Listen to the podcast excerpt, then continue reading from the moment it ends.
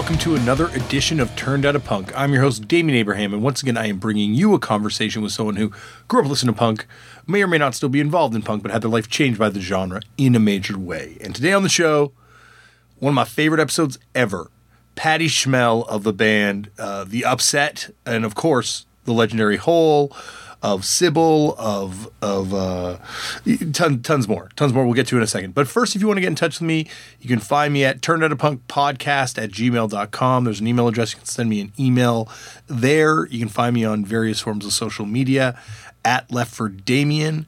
If you'd like to get in touch with me over Facebook, there's a Facebook page run by my brother and show producer and amazing booker, hence the reason we have Patty on the show this week. And we're on a consistent run. I trust you. A consistent run of great guests. Uh, Tristan Abraham uh, runs that page. He will get the message to me. If you don't use Facebook and you still want to see some of the cool stuff that gets sent into the show that we put up on the Facebook page, you can find it on the Tumblr page. There's a uh, turnedoutapunk.tumblr.com page. If you would like to support the show, the best way that you can do that is by going over to iTunes and subscribing to this podcast and then writing a review and rating it. Thank you to everyone that does that. Really appreciate it. And letting all your friends know. Tell everyone you know that you enjoy this podcast and that they should listen as well. Speaking of support, thank you to Vans for supporting this podcast. They came on board a while ago and have you know made it possible for me to do this podcast so i'm not losing money on it anymore which is amazing so thank you vans and they also let me book whoever i want to book so thank you to them for doing that i guess uh before we get on to today's show i think i've got some other stuff to get to uh, namely kim ross who is one of the main helpers for the show someone that's been on board since the very beginning of the show. It's her birthday this week, so Kim, happy birthday. No, I don't really do a lot of birthday shoutouts, but you know, I got I got to do a, one for Kim, that's for sure. Also, there is going to be a Turned Out a Punk live coming to the city of Los Angeles. We are going to be doing a the Punk Wrestling Connection special edition of Turned Out a Punk live. It's going to be with people from music that love wrestling and punk and people from wrestling that love punk and of course wrestling and we're going to mix everyone together and talk and it's going to be a I think it's going to be a fun time. Could be a huge disaster, but I think it's going to be a good time. I hope it's going to be a good time. It's going to be at the Resident downtown Los Angeles. Uh, that venue is a cool spot.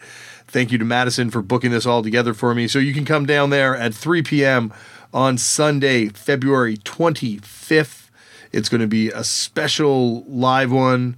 Lots of cool guests Nathan from Wavves, Anthony from Ceremony, Bob from Best Coast, uh, Brody King.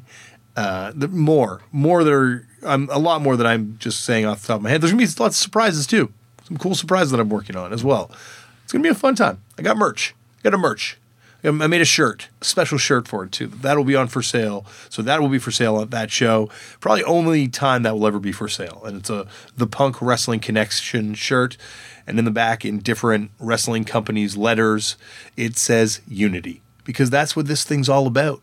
Punk wrestling unity. And then later on that night, of course, there is going to be an amazing show. Suburban Fight is doing, as well as putting on my podcast, is also putting on a, get this, no ring match. And it's not just a no ring match featuring just a bunch of people fighting, which does happen at the odd hardcore show. No, it's all it's also got Kikutaro, Darby Allin, Jeff Cobb, uh, former guests Brody King versus Matt Cross in the battle for the King of Punk. That's what I'm going to call it. Um, it's also got bands like Misery on it and Dead Heat. There's gonna be bands wrestling, bands wrestling. It's like my dream. It's my fucking dream. I'm living it. I'm going to be living it February 25th. So please, if you are in the Los Angeles area or you want to make the trip, you know, fly on out and, and get to hang out, and we're going to have a fun time.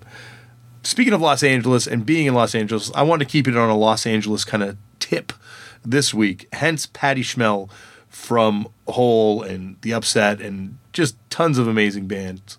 She is someone that I've always thought was cool. You know, I've got uh, I've been like a fan of Hole for a really long time, obviously, like a lot of people. And I remember always seeing her being like, man, I bet she's like fucking awesome. And then to find out how in a punk and hardcore she is, it's just proof of my theory that all the cool people that I thought were going to be cool when I was younger wind up being somehow connected to punk rock. And Patty's not just somehow connected to punk rock; she's a total punk rock hardcore kid. This is a fun episode. I do have to apologize for Mr. Pickles making a cameo appearance. Uh, don't worry, he doesn't stick around for very long, but you might hear some meowing in the background. Mr. Pickles, of course, is my cat. Uh, also, I got to, uh, there's a couple like weird digital flubs I noticed on this file. I apologize for those. Did my best to get rid of those, just a few of those, but you know, that's what I do. I apologize for this kind of shit. I'm very uh, apologetic in that way. Uh, and that's it. I'm going to let you now sit back relax and enjoy legitimately one of my favorite episodes I've ever gotten to do for this podcast. Thank you, Tristan. Patty Schemel on Turn Out a Punk. Patty, it is an absolute honor to have you on this show. Great. Thanks. Good to be here. Good to well, talk to you. Well, as I was just telling you, you know, off air, as we uh, dangerously came close to having a unrecorded podcast. Podcast.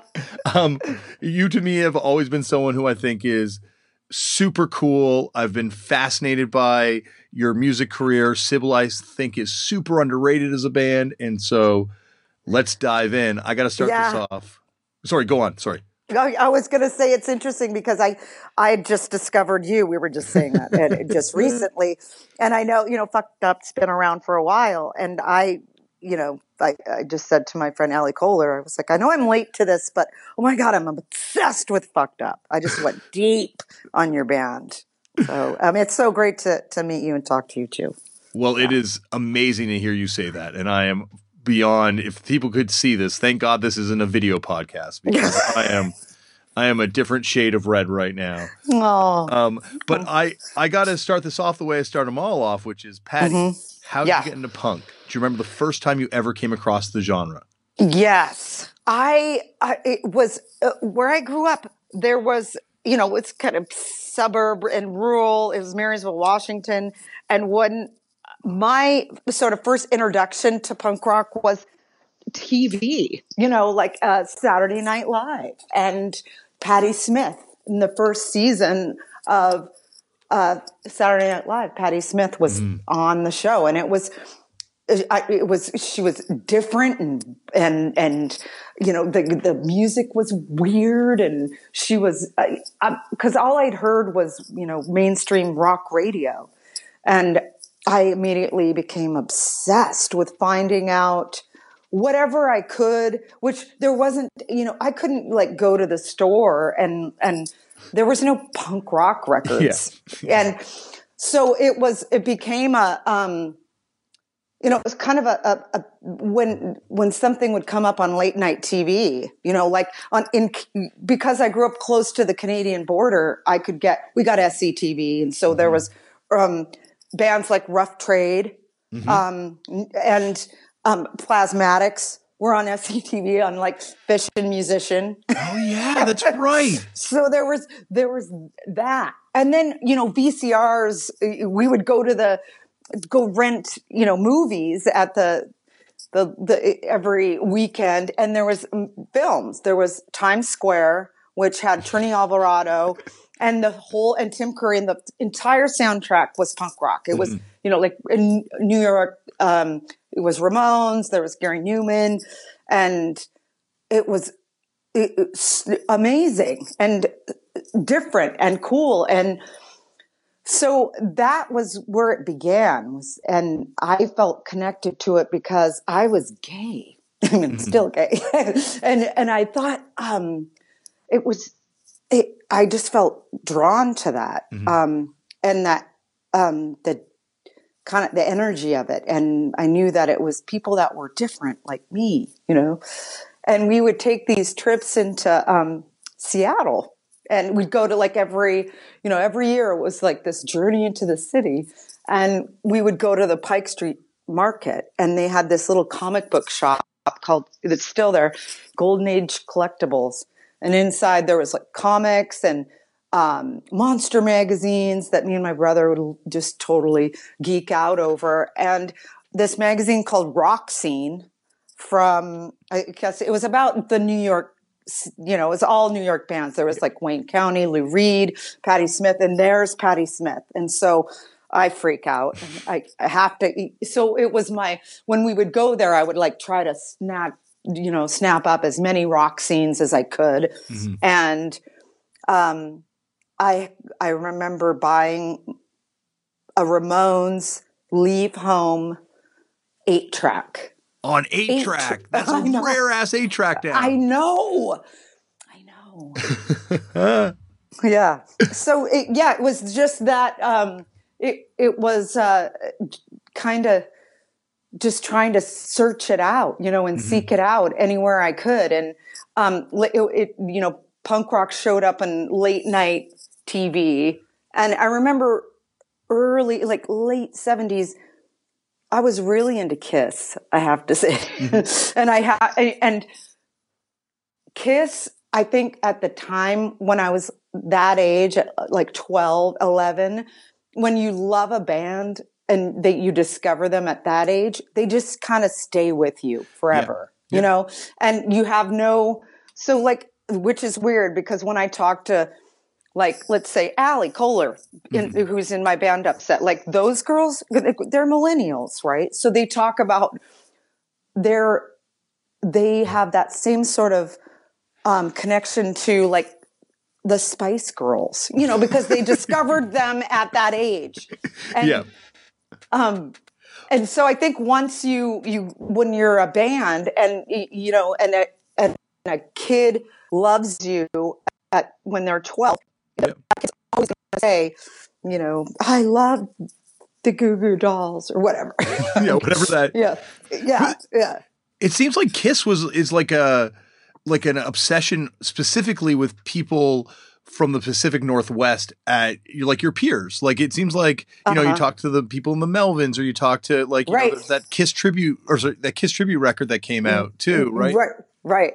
And yeah, and and Kurt loved them. Yeah. And, that and, and the Melvins. And I, I think we didn't, we didn't have much there. And I think it was, you know, that kiss was weird. And I don't know, like for, um, for, you know, maybe that I don't, yeah, it's interesting because, um, yeah, I don't know what that connection is, but yeah. they were, um, but once once I discovered Kiss, I had to find out. You know, you just kind of go crazy with it and look at I had every record and I had to look at every little piece of um, like whatever was written on the record. You have to look at the liner notes. You have to look, and I'll never forget. You know, Peter Criss plays pearl drums, and you know, and then and Paul Stanley plays, you know, Ibanez or whatever. You know, Kiss uses Gibson guitars exclusively. so um, and then, you know, whatever Kiss, whatever bands Kiss was associated, associated with, then we would like have to go find out what it was and, you know, and so then, you know, like we were saying earlier, it just sort of expands and, and you find out like, well, Gene Simmons is really into this really corny band called New England from, know, and he produced their record. And so you have to go get it. Yeah.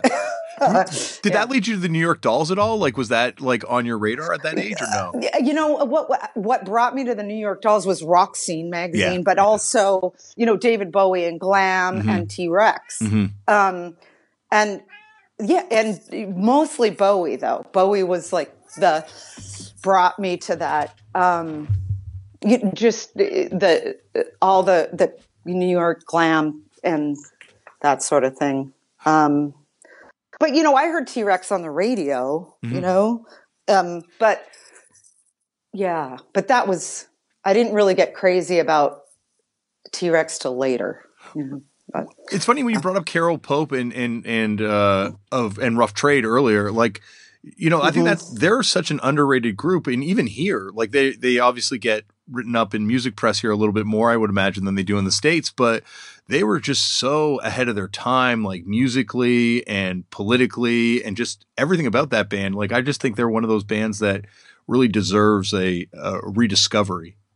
Yes, and such great songs. And yeah. you're right. You know, like it was um, and they were it was early on mm-hmm. and and they had that they had such a cool look and you know, her, the, the, the, what Carol Pope's singing about, and but, but of course they're Canadian. I think Canadians were always a little, a little pro- progressive. Canadian bands, uh, in general, what I how I discovered a lot of music was through the CBC because where I had a small sort of um, boom box that I what that I kept right by my bed. And at night I'd put on my headphones and plug in and then move the antenna around to get uh, reception. And I could tune in um, a station out of Vancouver that would broadcast a show called Brave New Waves. Yeah. With Brent Bambury. Absolutely. And, and he started in like, I think 84, 85, but he would play bands from, you know, a lot of great Canadian bands. I heard the Asexuals, which Asexuals were like the beginning of like pop punk. Mhm. You know, John Kastner might be much so. responsible. He's responsible. so give him the blame or the credit as I know. I know. I, when I, I was, I was saying that, I was like, I was giving him credit, but then I was like, maybe it sounds bad that I, like, you know, you're not responsible for bad bands. But it, anyway, yeah. So there was the Asexuals, and then there was um, just bands out of Vancouver. There was, um, uh, well, there was like you know, fifty four forty. Yeah. obsessed with that band. And there's I loved all those. And that's another Yeah. band because of that cover that Hootie and the Blowfish did, and because they had Uh-huh. some radio rock hits. People forget, but those first two records are fucking awesome post punk I they are. Yeah, ah, I love that. You know what? And you're the first person ever, I think, bring them up on the show. So thank you for doing that because I like they're one of those bands. Like I've got, I don't know, eight records by them. I love them Yeah. so much. Okay. I'm going to go deep and I'm going to say it might not be deep, but I love Platinum Blonde. Mm. Love, love, love, love, love. I don't know what, how, I, you know, I just heard you sigh and take a deep breath. No, no, I, I, because I'm about to, I think, Cry. take you to another place right now. No, because they, okay. they're they did a single like their very first seven inch which is like impossibly rare like a, close to a thousand dollar record at this point um, is one of the top 10 best punk records to ever come out of canada Whoa. yeah Is it, is it, you mean the, the Standing in the Dark one? no it's before that it's like a Okay. they did like a seven inch when they first formed i guess and it was like and i've never even really seen them on that many old flyers so i don't know how much they played Yeah. around at the point but it's like a full-on punk record Whoa. And it- Never known this. It's Never. it's Oh my God. it got bootlegged uh, i guess 10 years ago 12 years ago but the original is still very high on my want list but yeah no they're another band that you know once again it all comes back to these these canadian rock bands having these weird roots in punk rock Yeah. Um, well, uh, I loved, well, then there was the bands that were punk and then just came and went. I mean, are the pointed sticks still Yeah. around? Because that was very important to me. The pointed sticks. And there was a band out of um, Vancouver called the Moral Lepers. Which was Yeah. sort of like so uh, quirky and different, and and and with a female vocal. Mhm. And so anytime there was a girl singing, I was like excited about discovering what it was, and just yeah. So it and the modernettes, all the typical stuff out of Vancouver, and then DOA, Mhm. which was one of my first shows, was going to Seattle to, to see DOA with the Fastbacks. whoa now I, I believe me we're going to do a deep dive on that show in a second but before we do Uh-huh. was that your very first show or did you see anything locally kind of before that Um, I saw the Ramones at Oh, the sick. Eagles Eagles Hippodrome, which was a pretty big venue, but it was tough to go see bands when you were under 21, Mhm. be, unless it was like a college show because they they were they had strict. You know, the, eventually, the teen dance ordinance showed up for us in Seattle, which was um, you you couldn't. There had to get you had to have a permit to have a band and have dancing. And it was just some like rigmarole to get kids to, to stop going to punk shows and having riots. wow and it was like and it's like footloose but targeted at punk Exactly. Yes. Which there's a movie that we're going to write together. soon. yes yes a Um, new new redux of that with a better soundtrack Yes. But yes. but yeah, every time there was a show in Seattle, there was like there was a a classic. There was a big a circle jerks show that there was a riot, and mm. um, so it, yeah, it was like God. Can we just not have a riot and so we can have a show? yeah. Yeah. Well, I guess the circle jerks, from the sounds of it, like that's like a reoccurring theme. I think they were like the party that would come to town and ruin the party. I and I love that band, but they, it just seems like when you talk to people, it seems like that Circle Jerk show would bring out a different audience than that than was the punk audience. It would just bring out kind of like a like almost a party jock vibe. Yeah, I don't know about if it like then though. You know what I mean? Mm-hmm. Like I don't know if even party jocks kind of knew about the circle. No, I, I, mean like the punk, the punk rock equivalent oh, yeah. of party jocks. Right. Oh, okay, got it. Yes. Sorry. Yeah. Those guys. I yeah. know those guys. Yeah. yeah. Exactly. Yeah. But there was a club uh, called the Gorilla Gardens that mm-hmm. had um, one room. It was interesting. It was an old movie theater, and one one side. So there was two rooms that which had you know originally were two screens i'm sure. And one side was they'd have like metal bands and then the other side would be punk rock bands. So there like one night it was um you know like the violent femmes which was one of my early shows that i remember going to the violent femmes on one side and you know like actually guns and roses played one of their first shows there in the other room. and it was weird awesome. because Duff McKagan was this old punk. I mean, he was like an original. The drummer of the Fastbacks. Right. The drummer of the Fastbacks. I have the single. It's yeah. your birthday. He's playing on it. And he's wearing, it looks like a black turtleneck in the picture. um, yes, it does. yes. Um, so, so Duff moves away. You know, he was in Ten Minute Warning. He was on these great punk rock bands and he moves away to LA and then he comes back and then he's in this band with these rock guys next door. Um, I didn't know at the time any of that. I was just in this room watching the Violent Femmes. Um, and yeah, so the, that club managed to stay around and I, I was able to see like Husker Du, the Melvins, and Soundgarden all in one show. In one like show.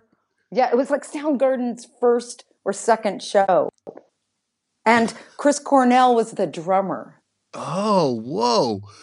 So who's on yeah. vocals for that lineup? Is it like Yeah, I don't remember, but I remember early Soundgarden with Chris Cornell was the drummer and then he eventually came out and sang and Matt Cameron they got Matt Cameron from some like really arty muso band that had a lot of time signature changes but like you know super art school like but he was like a genius kid yeah you know and then, yeah, so there was Soundgarden, Melvins, and Husker Du.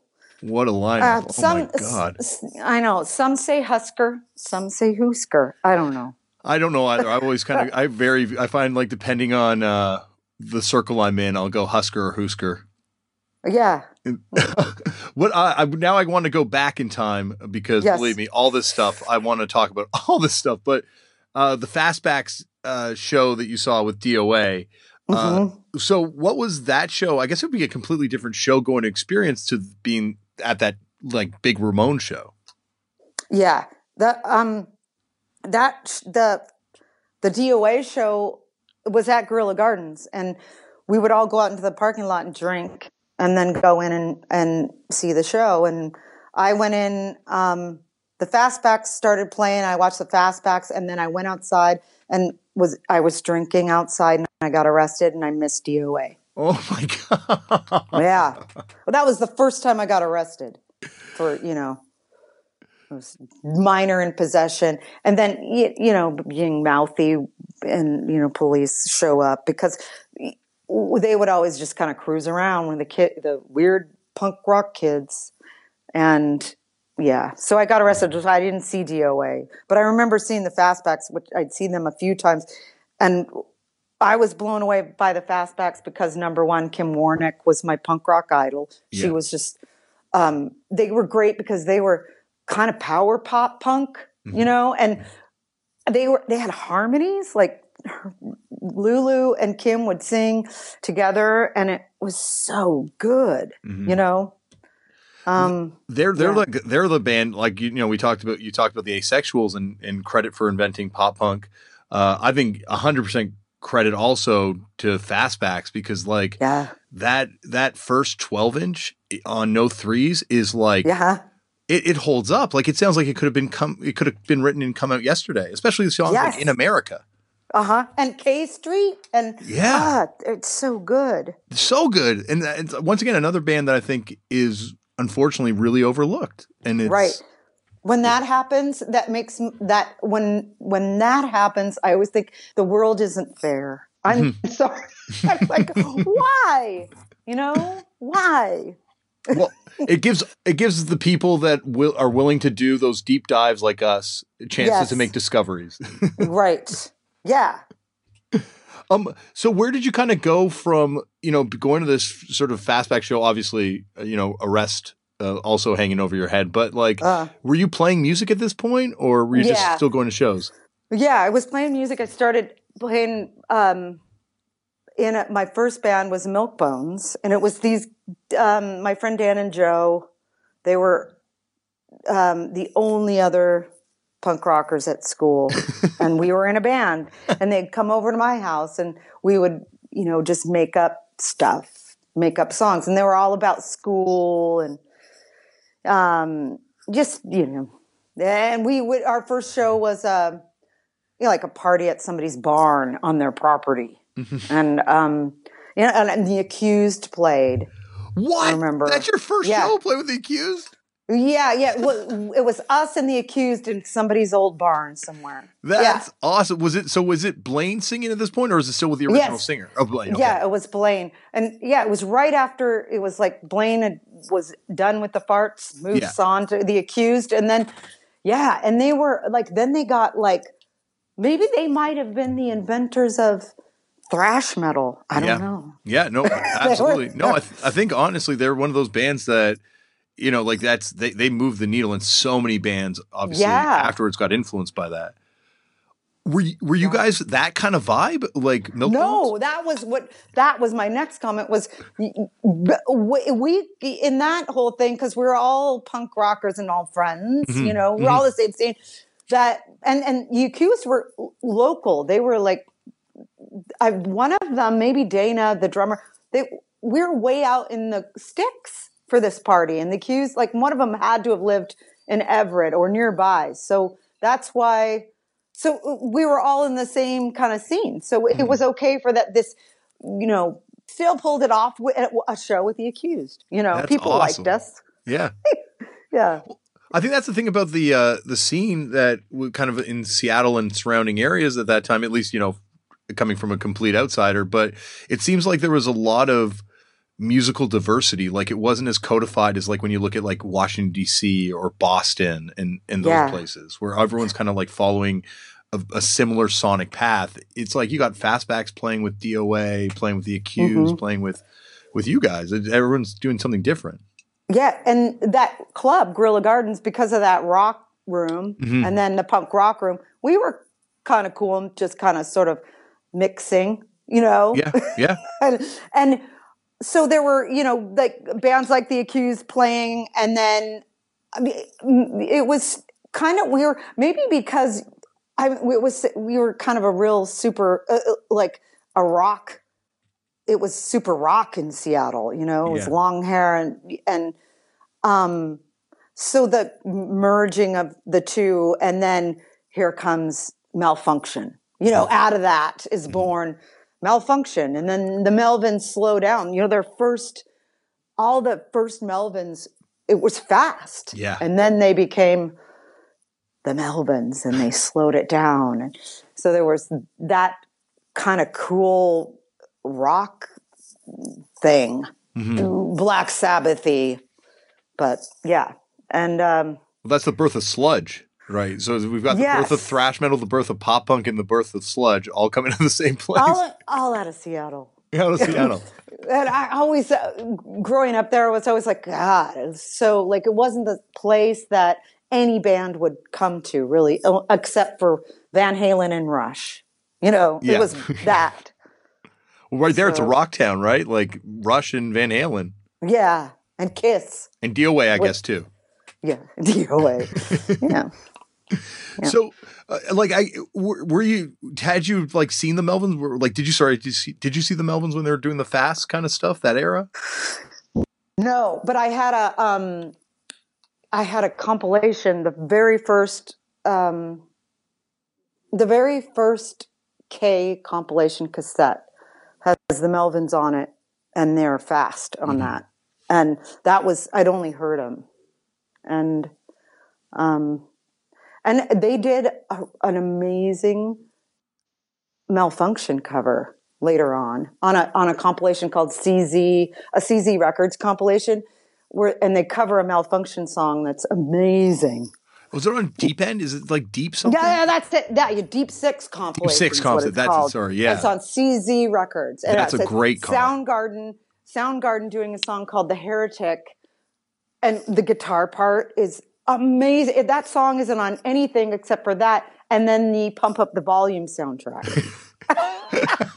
They you gotta get that sync money somewhere. I know, and I was thinking they probably thought, you know, that that they could this um, you know, film wanted some song. They were like, "Oh, just throw them the heretic," because I didn't. I felt like they didn't really give that song enough credit. But I think they just thought it was like one of those songs that's just kicking around. Ah, but it's so good. It's so good. It's yeah. really good. That's a great compilation. CZ Records too. I guess like so many people talk about obviously Sub Pop, but man, that label had a great run of releases. Yeah. Yes, the, Daniel House, who was in Skin Yard with Mhm. Jack and Dino, and they had their own kind of cool thing happening. Totally. So Uh-huh. where and so what happened to Milk Bones? Did you guys sir, did you ever record with Milk Bones? Yeah, we did a like a four track thing, and then, um, you know, everybody grew up and went, you know, to college, and then I, I, you know, moved to Seattle and started kept playing in bands, and um, the next band I was in was um, we were called the Primitives. This was before the Primitives UK, and and they it was um, me and these three guys from an even smaller town called Snohomish. They were still in high school. They were like seniors in high school, and I was just out of school, and it was full on hardcore. And then with some like Stooges.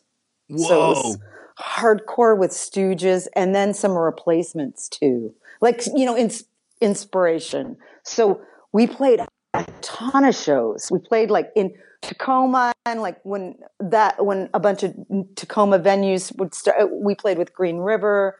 You know, that's when I started to go kind of play more shows out in Olympia and Tacoma and see bands out there. And, um, I saw, you know, like early um, Nirvana. Well, no, no, no. This band sounds amazing though. Did you guys record? Did you record with Primitives? Um, we there's a bunch of live stuff out there, and there was a um, our first show we played abandoned parking garage. Um, and so it was, and there's recording of that. The guy that did the sound that night recorded everything, and he is sitting on a top of you know recorded bands from that time, and somebody sent me somebody sent me a um, a link to um, two primitive shows. Like one was New Year's Eve with um, Green River, and then that Tacoma one with the Melvins. And we did a. I remember doing. We did a Husker Du cover, um, Data Control, and and I was like, I'm not doing it. I can't. And I like it was that at that point. I mean, I'd always known that I I felt um, discriminated against because I was a girl and I was a drummer and I, I wanted to just be even with everybody. Mhm. You know, I I started to really it was right in my face. So I got so conscious of it and started to say things, you know, like I'm not doing that. I'm not gonna, I'm not gonna be like, cause you guys are all broy, no offense, but I'm not gonna say, I'm not gonna be a part of a song that's saying that. Mhm. And that's like when, when things started to crumble in that path. like we went to, we went, we all went to Seattle to see Murphy's Law open for Beastie Boys. And, um, when the Beastie Boys get on stage, they're like pouring beer on the stage and like saying, "Let's get some girls to mop this up," you know. And the guys are like, you know, and some girl did it, and I and I just on the way home, I was like, that the guys were like, "What a great show," and I was like, "No, I don't like it." I I that and that was another moment where I was like, "Fuck that! I'm not." Fuck you guys. Yeah. yeah. It's it's it's it's you know this come up a lot on the show, but like it's amazing how you know how much shit women and and you know people of different sexual orientations, people of different genders, you know, non-binary people have to put up with to just to just enjoy punk, you know, in a quote unquote progressive mm-hmm. music scene. It's like no, yeah. it can be just as fucked up and regressive as anywhere. Yeah, and that was you know punk rock. Those shows at the Gorilla Garden. That's where I saw more women playing music. You mm-hmm. know, and mm-hmm. I saw Carleen Heitman, one of the greatest Seattle guitarists of you know that time. She playing guitar, and I saw um, you know Kim Warnick, and just more women playing music. And then, um, but there was also that you know there was that pit you know that was like happening at the shows and all guys pushing. And i was in it. I had to get in it. And i had to be i i wanted to be because I, I was i felt that way too. I was angry about whatever I was angry about. And I had to express it like through my music or, you know, with my friends in the pit. You know, mm-hmm. I know it sounds corny, but it felt good to get pushed. And I felt good to have somebody bump into me and like push me. And then I felt good about it. I liked that. And it made me feel alive. And then, um, part of something. And then it got shittier when you know as you know just when no girls you know could be there. And yeah. but i wanted to be just i wanted to be in there with the guys. Um yeah. So um so did yeah. the primitives like you know as a as a band did you have hopes of like recording and doing something with the band beyond just yeah. yeah. We we i we would go out to shows and i remember we went to Bellingham, which is totally north. we were always going south for shows. But this one moment, there was like a new all ages venue that opened up in Bellingham, and it was Beat Happening and the Screaming Trees. Oh wow! So it was a, and I'd I'd met the guys in the Screaming Trees at a Black Flag show, uh, but I and they show. Oh, I'll have to go back. Like it was like eighty, summer of eighty five, I think, and um, it was at some like boxing club or something, and at between bands, it was Tom Troccoli's dog and Black Flag, yeah. and and so after Tom Troccoli's dog, we go outside to smoke cigarettes, and we're standing around, and these guys are standing there, and it's these two guys with flat top haircuts, big guys, flat top haircuts, and trench coats, and then this one guy standing with them with this Nick Cave haircut with the, sort of like that that kind of mullety Nick Cave, you know. And these guys are, oh yeah, we're in a band, and um, well, what's your band called? And they gave us a cassette, and it was Screaming Trees. Lanegan wasn't there, but it was both Conners and um, uh, uh, um, the drummer. What? How? Uh, Mark it's Mark Pickerel. Yes, Mark Pickerel yeah. he now plays guitar and stuff and he's like kind of has a cute vintage store or something. But he it was him. So they gave us this cassette. I remember leaving that show that night and popping in that cassette and we were all like whoa these guys are like a real band. You know we usually you know it just it, it was good. So cut to later on going to this all ages club in Bellingham and it sings Screaming Trees and Beat Happening. And I remember, and I was there with the guys in the primitives, and I was like, well, we need to, it was like, we need to make a tape and then we need to like give it to people. Yeah. yeah. like, how do we get on a good label? You know, like you need to go to Fallout Records and just drop it off. Um, and so I did all that. You know, those guys were like, I don't know what they were like smoking pot and stuff.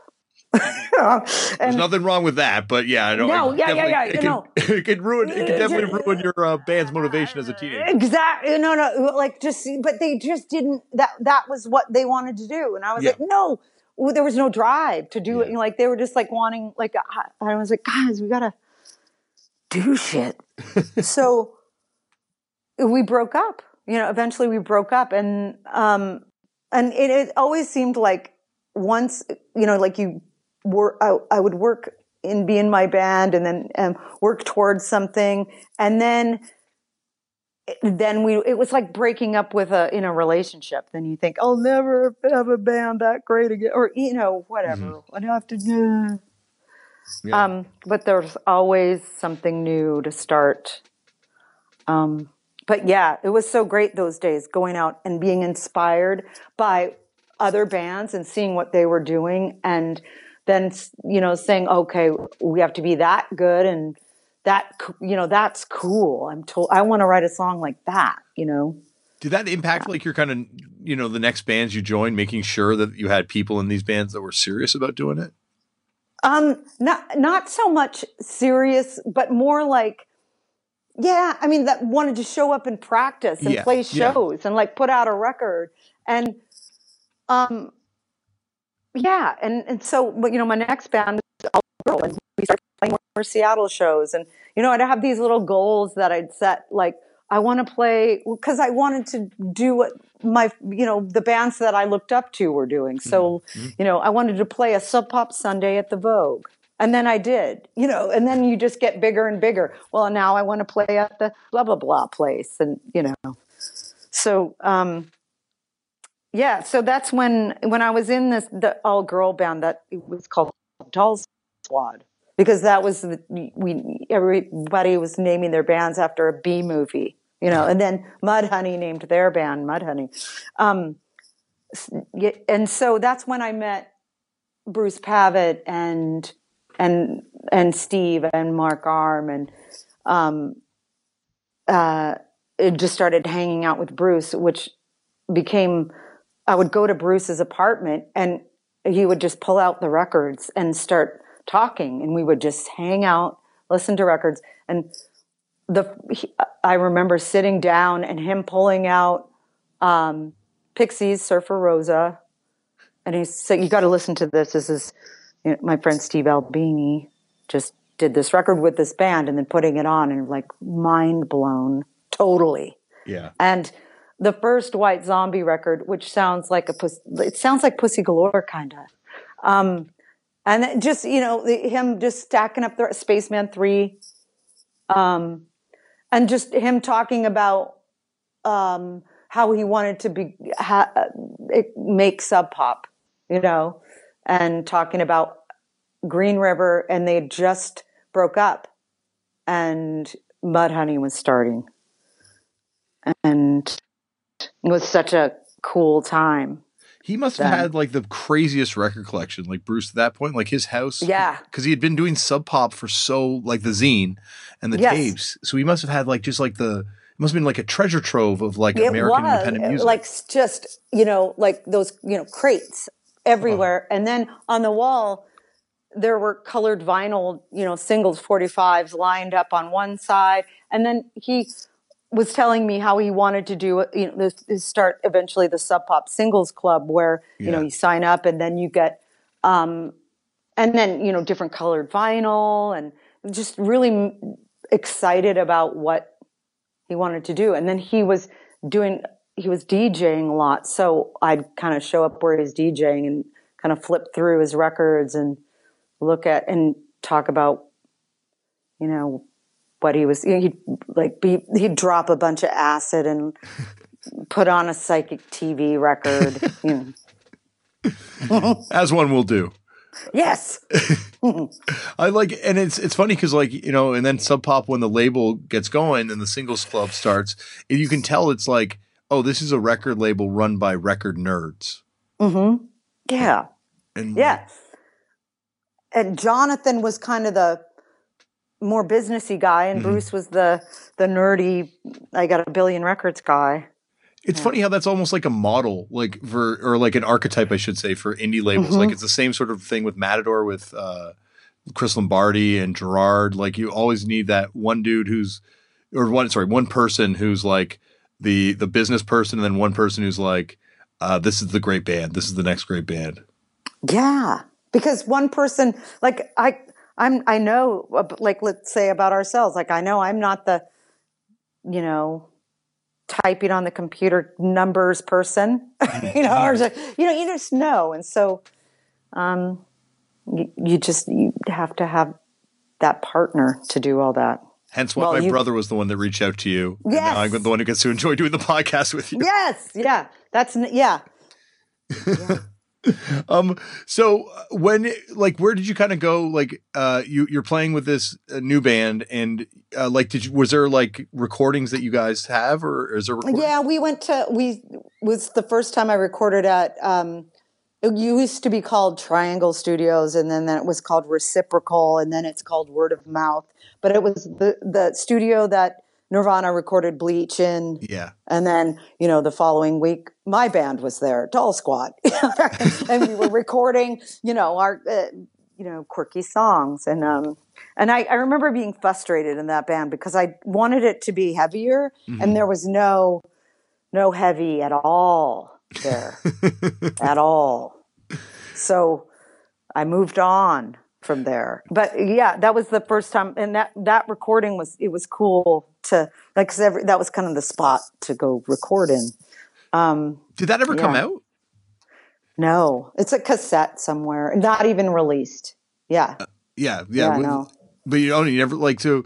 I so like you never like made covers and sold it as a demo even. I don't think so. Okay.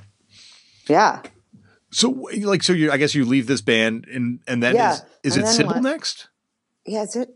Uh, yeah. I mean, like th- I played in a few like nothings. You know, just kind of trying to. Yeah, it's got to be Sybill. Sybill came along for sure at that, and that was like 1990. Yes. Yeah. Uh-huh. And was your like were you and you had you and your brother ever like talked about playing music? Had you played music together before? Never. We were always we're super close. Yeah. And shared everything, like all our musical interests and, you know, obsession for um, Famous Monsters magazine and rock scene Yeah. and Kiss. You know, we shared our Kiss collection. Um, so he was ne- he never played music. He's an artist, so you he that he was you would draw, and I was the musician, and I would play Yeah. drums. Um, and then he wanted to play guitar, and he- I remember bringing like I bought him a guitar, like some cheapo thing, and when he was like 18, and he started just pl- playing it, and then um, when I was hanging out with Bruce, I brought home the Spaceman Three record with that cover. It's the it's the perfect prescription, and there's a Jaguar guitar on the front Mm-hmm. cover, and he saw that, and that was the guitar he wanted was the Jaguar. So then that he saved up, and he got a, a Fender Jaguar, and then that's when we started Sybill and because he was it, we were both really into galaxy 500 and um, spaceman 3 and um, we wanted to make music like that. It seems like sorry, uh, sorry, didn't mean and cut and mud honey you know like all the um, Tammy, who sang in Mudhoney, I mean, in Sybill, went out with Dan from Mudhoney, you know, at, when they were kids. So she, they were friends. So we were like, that's, you know, those were, that's what we, we wanted to do what they were doing. Yeah.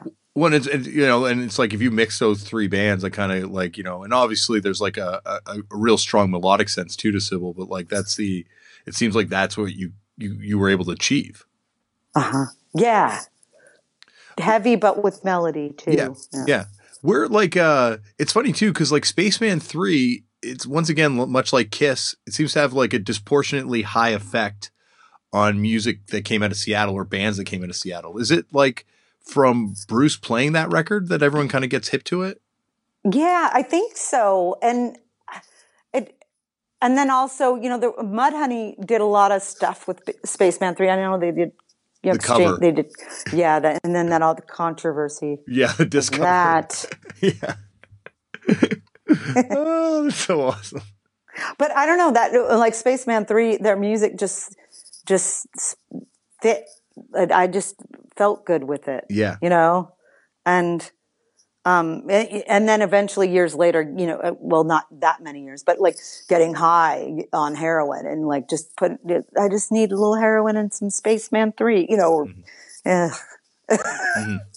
Yeah. yeah, w- like going b- before obviously that period starts when you're just kind of hearing about Spaceman 3 and that and that sort of scene is it like like are bands like the U-Men were they like still around is or is that kind of died yeah. off that scene The, yeah, the U-Men were uh, like big early on, and yeah. um, they they were still playing around and, and but they weren't um I don't know, it seemed like they were like the older um they were like the kind of senior you know they were first you know Yeah, they were yeah. there was respect for them and and John Bigley wasn't going to change how the U-Men sounded you know yeah. But they they they had um you know Tom Price who went on to be in Gas Huffer and Mm-hmm. um and John Bigley was a good friend of Tom Hazelmyer who started you know AMREP. And so um there was that but I don't remember and like you know Bruce be, loved the U-Men but it didn't seem like they cared about being like doing anything more than what they were doing. You know, it wasn't like, I don't even Yeah. think they have a sub pop single right yeah, no. And they were sort of the elder statesmen. Yeah. Of, yeah. um, yeah it really does feel like there's like a it's like a, a change in scenes that's kind of happening around like you know 89 80 or 90 even where Yeah. like the old old- the old's kind of run its course and there's like this new crop of bands that are kind of form not forming but just taking over Yeah. And it seemed like the 80s in Seattle was, there was some great new wave bands. And then, and there were, you know, there was like the lewd and the Fartz and Yeah. the Refuzors. But then there was this pop, um, sort of power pop thing too that was uh, cool. Um, and then, yeah, and then in 89, things started to kind of change. Like, th- but it, there was the metal thing too. Like, metal was huge. Um, like, there was a band called Shadow, and it was these boys that had the best outfits, metal outfits. Look them up. You Yeah. have to.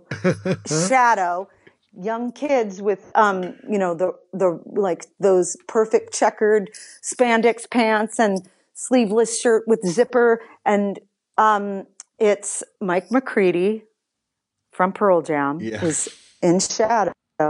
And then, um, these two brothers, and I forget what their names are, but yeah, they, it was, there like some metal friends became, you know, kind of like sort of wove into uh, more like a little har uh, different sort, like more grungier. I hate using the word, but Mhm. in the early '90s, sort of reformed into, you know, from metal to a different thing. You know, like like Mike McCready in Well. Pearl Jam. Is it it's like and and I guess maybe this has been brought up before and I'm just is it that is it that club the fact that you have that kind of like forced conversion that must have happened in those hallways of metal fans Yeah, I always I always think that. Like, is that what is that how it happened? You know? Yeah. and um, because you could still you could go to a punk show and have long hair and uh, and like it was okay. Like the Motorhead back patch yeah vest vest people were cool at our show. You, yeah Motorhead and- always and- seems to get a pass though you know Yeah. Oh, yeah. Okay. And and you could go. I could go to a Venom show yeah you know, and it was okay. And that, yeah. So there was that sort of like maybe that's like that that sort of m- mixing of those things together created grunge. yeah I don't know. Yeah. And and then, you know, like Jeff Ament and Stone were in Green River. And I remember thinking that Green River, like I think Mark Arm wanted to be um a little more Stooges, Oh, and definitely. Jeff and Stone wanted to be more Aerosmith, you know, Yeah. and um, and so that's where the that division happened. Well, and there's, I don't know. And well, there's also uh, oh, uh what's his um, look at uh, Steve, uh, Steve Turner. Turner. Like obviously Yeah. that guy was like, there's no way he wanted to be in a band that sounded anything metal. Like he definitely wanted to be in the Stooges. Yes, for sure. Um, uh, at the um, so when Sybill kind of forms, where did where did Sybill fit in scene wise? Like what kind of bands were you playing with? Yeah. Um, we played a lot with Gas Huffer because I mean, and we didn't sound like Gas Huffer. Yeah, Joe Newton, the drummer, dated Tammy, the singer of Sybill. You know, Oh, so uh, we would do, and um, we played with. Let's see, like it. There really wasn't like the. We would play with like the Derelicts, even. You know, Yeah. they were punk rock, but um, and we, I'm. I wanted to just get on Sub Pop. I wanted to put out a Sub Pop single yeah. in Sybill, and we didn't. We we ended up on Empty, which is a cool label. Yeah, like I love Empty, but it's I- like very much more like a like a, a different kind of sound than than Sybill had. Like it seems like you'd be much more fitting on a sub pop. Yeah, yeah, and you know, MT had that. They were kind of like Gas Huffer was on MT, Mhm. and Joe Newton was also an artist, so he, he had all the graphics that like went with MT and gas Gashuffer, and like that's that's not a Sybill thing. Like I didn't feel like connected to that, but um, yeah. So I mean, it, when we, I wanted to, um, I loved Sybill, and I wanted to. Um, um, I think you know there was that also. I think like my brother wanted to to be a little heavier too, but then also I think we were all uh, so drunk in that band, and it, it could have really done so much more if you know. If, Yeah. Um, yeah. And It's- yeah. It's funny too because like it's amazing how you know depending on where you get slotted as a band, it's kind of determines your fate. You know, like winding up on Empty Records, it's like maybe on a different label you would have been able to find eh, like you know the the audience out of the gate that you know kind of identified with, with that sound more. You know. hmm Yeah, and we had all the rights. You know, we had we asked Charles Peterson was our friend, so he came over and he did our um, you know single. pic He did that photo on the steps of Tammy's apartment. You know, where we all hung out, and um, we you know recorded our songs at um, you know our friend Rolf's studio, and um, when the sing when that single came out, it was kind of huge when I remember being in LA, like after joining Hole and hearing it on KXLU, you know, and then hearing how how it, it's reached later on that how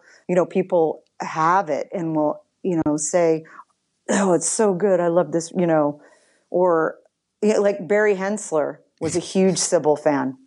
I'm not kidding. No, I that's awesome. him. You got the I motor love- booty right up, I, I guess. know. Oh, I love, love, love him. and not because he's in Necros and not because he's a redhead. He's just a beautiful person. and because he was in Big Chief.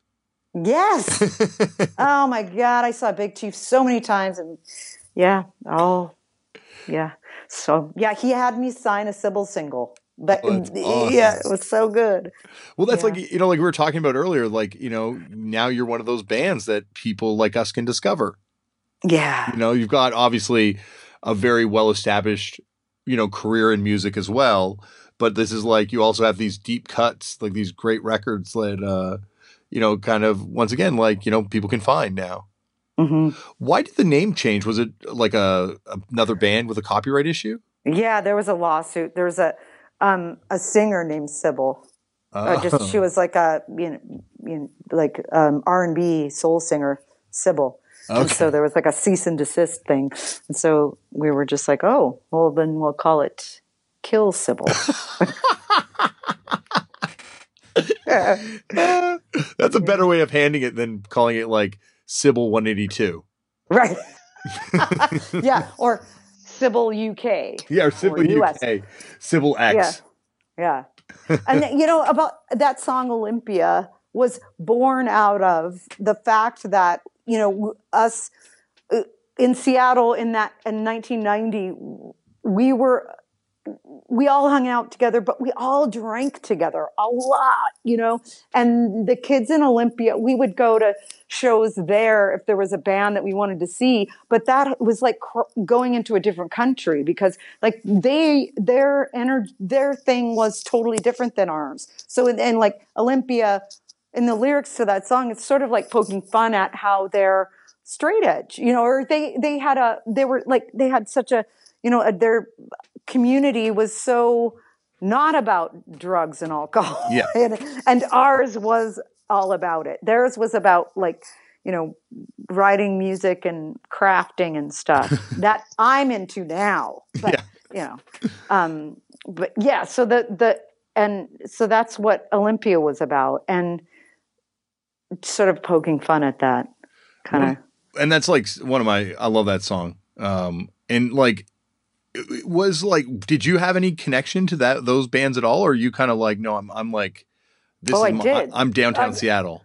No, no, I loved Olympia. Yeah. I loved, um, I mean, because that was more the like Screaming Trees would be. We'd see Screaming Trees there more often in Olympia and Tacoma, and you know Nirvana, um, and I loved with all the stuff Calvin was doing. Like he had amazing bands, and and he'd put out those the K compilations. Mhm.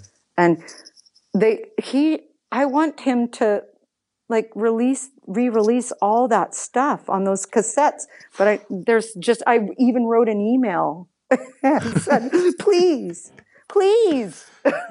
And it's not they won't do it. I don't know why.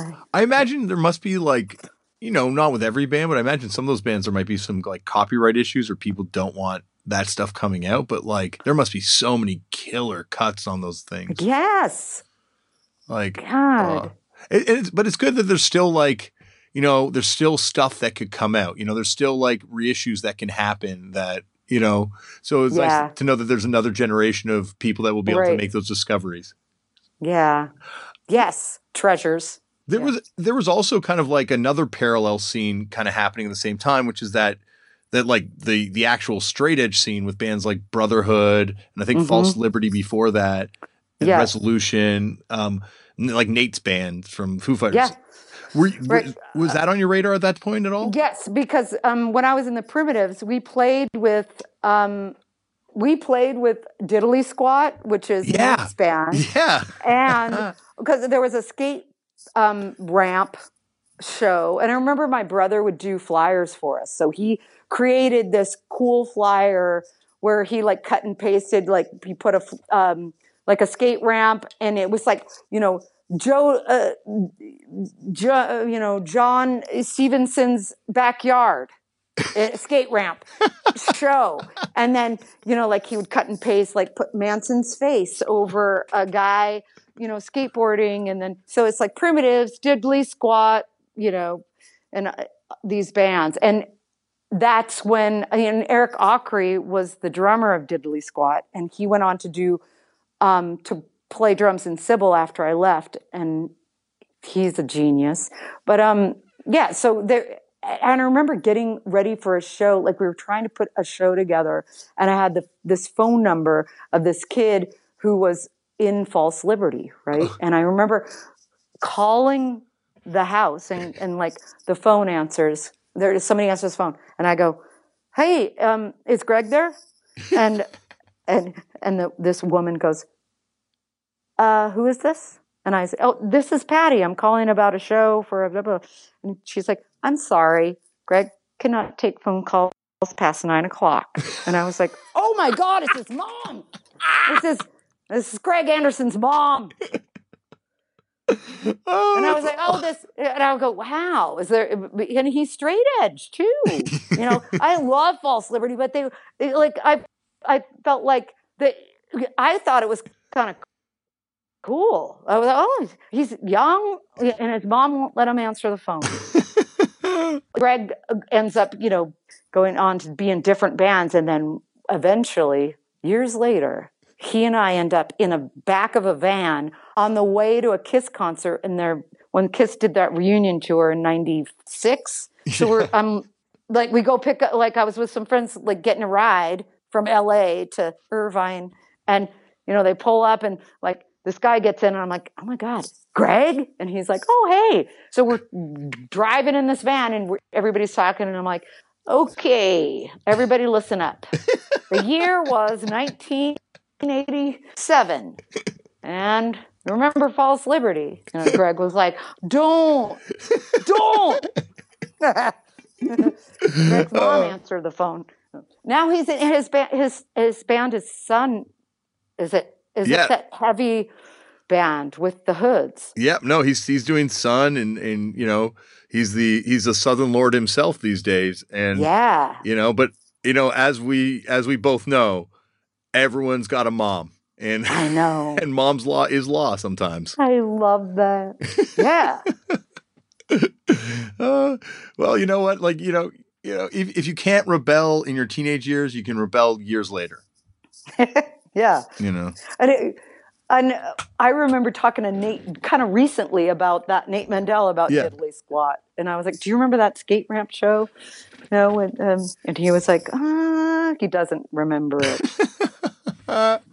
he was on Mhm. he was on the podcast too one time and it's like i always find it like amazing to hear different people's takes on you know like a band like nirvana right? Because they're like so they're so important you know? Like obviously someone like myself you know and, and a lot of people but to other people they were like not as important. So like there's this show i think it was at the aurora ballroom and uh Neko Mhm. case was on this podcast one time she's like i saw them it was like a transcendent moment it was one of the greatest bands I'd ever seen. And she's like, this was, you know, seeing that concert, seeing them play that.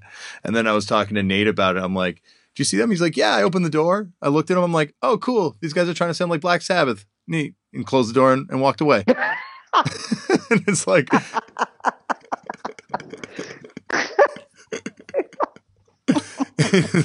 yeah, people talk about the the very first Nirvana show, like at Community World Theater. And Yeah. and people are like, "Oh my god, what was it like?" And I go, "Well, you know, it was three guys. One guy, the drummer, looked like he, he had a he had a mustache, which was out of place, kind of. You know, he had like sort of a handlebar. And they just did they just did Creedence songs. That's it. the planets did not shift, and you know, yeah. Yeah. Well, it gives you hope for, you know, for all those kids out there that like have that first terrible Mhm. concert. Like, you know, we all have our Creedence moments. right.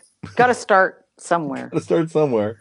Um, Patty, I could honestly punish you all day, and I know we are barely Yes. into your music journey, but I don't want to keep you too long if you have to go. I I I would love to invite you back for a part two at some point I would love to.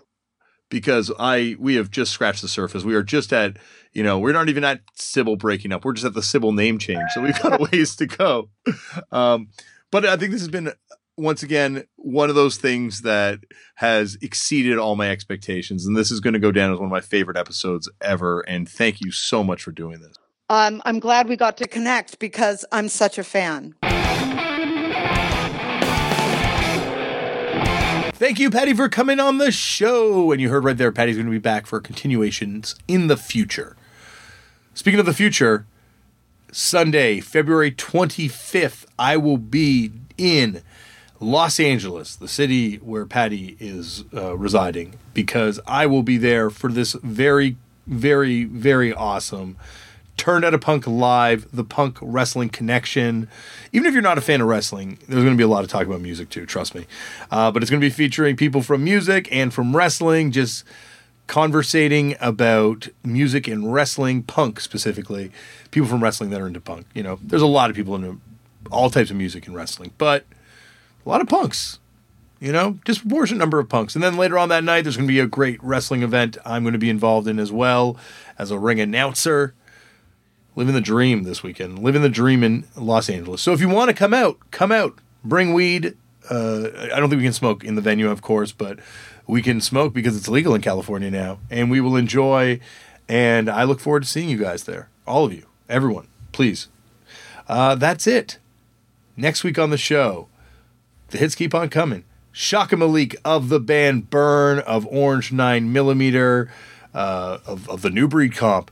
Uh, we are getting the second, I guess the, we're getting the other half of the New Breed compilation coming on this show. Someone I've wanted to talk to forever, one of the greatest front people of all time, and uh, someone that's come up a lot on this show. You know, a huge figure in the MVP episode, a huge figure in music. Oh, you'll hear it all next week. That is next week on the show. Thank you, everyone, for listening. Resident downtown Los Angeles, February 25th. I will see you there. And uh, that's it. Go out there and make your own culture. All you need is a. Know, it's got I got a, I got a, a podcast microphone, a Rode podcaster microphone, and a computer, and I, I'm just making this. You know, so anyone can go do this stuff. Go out and do this stuff. Thank you, everyone, for listening, and I will see you next week. Bye.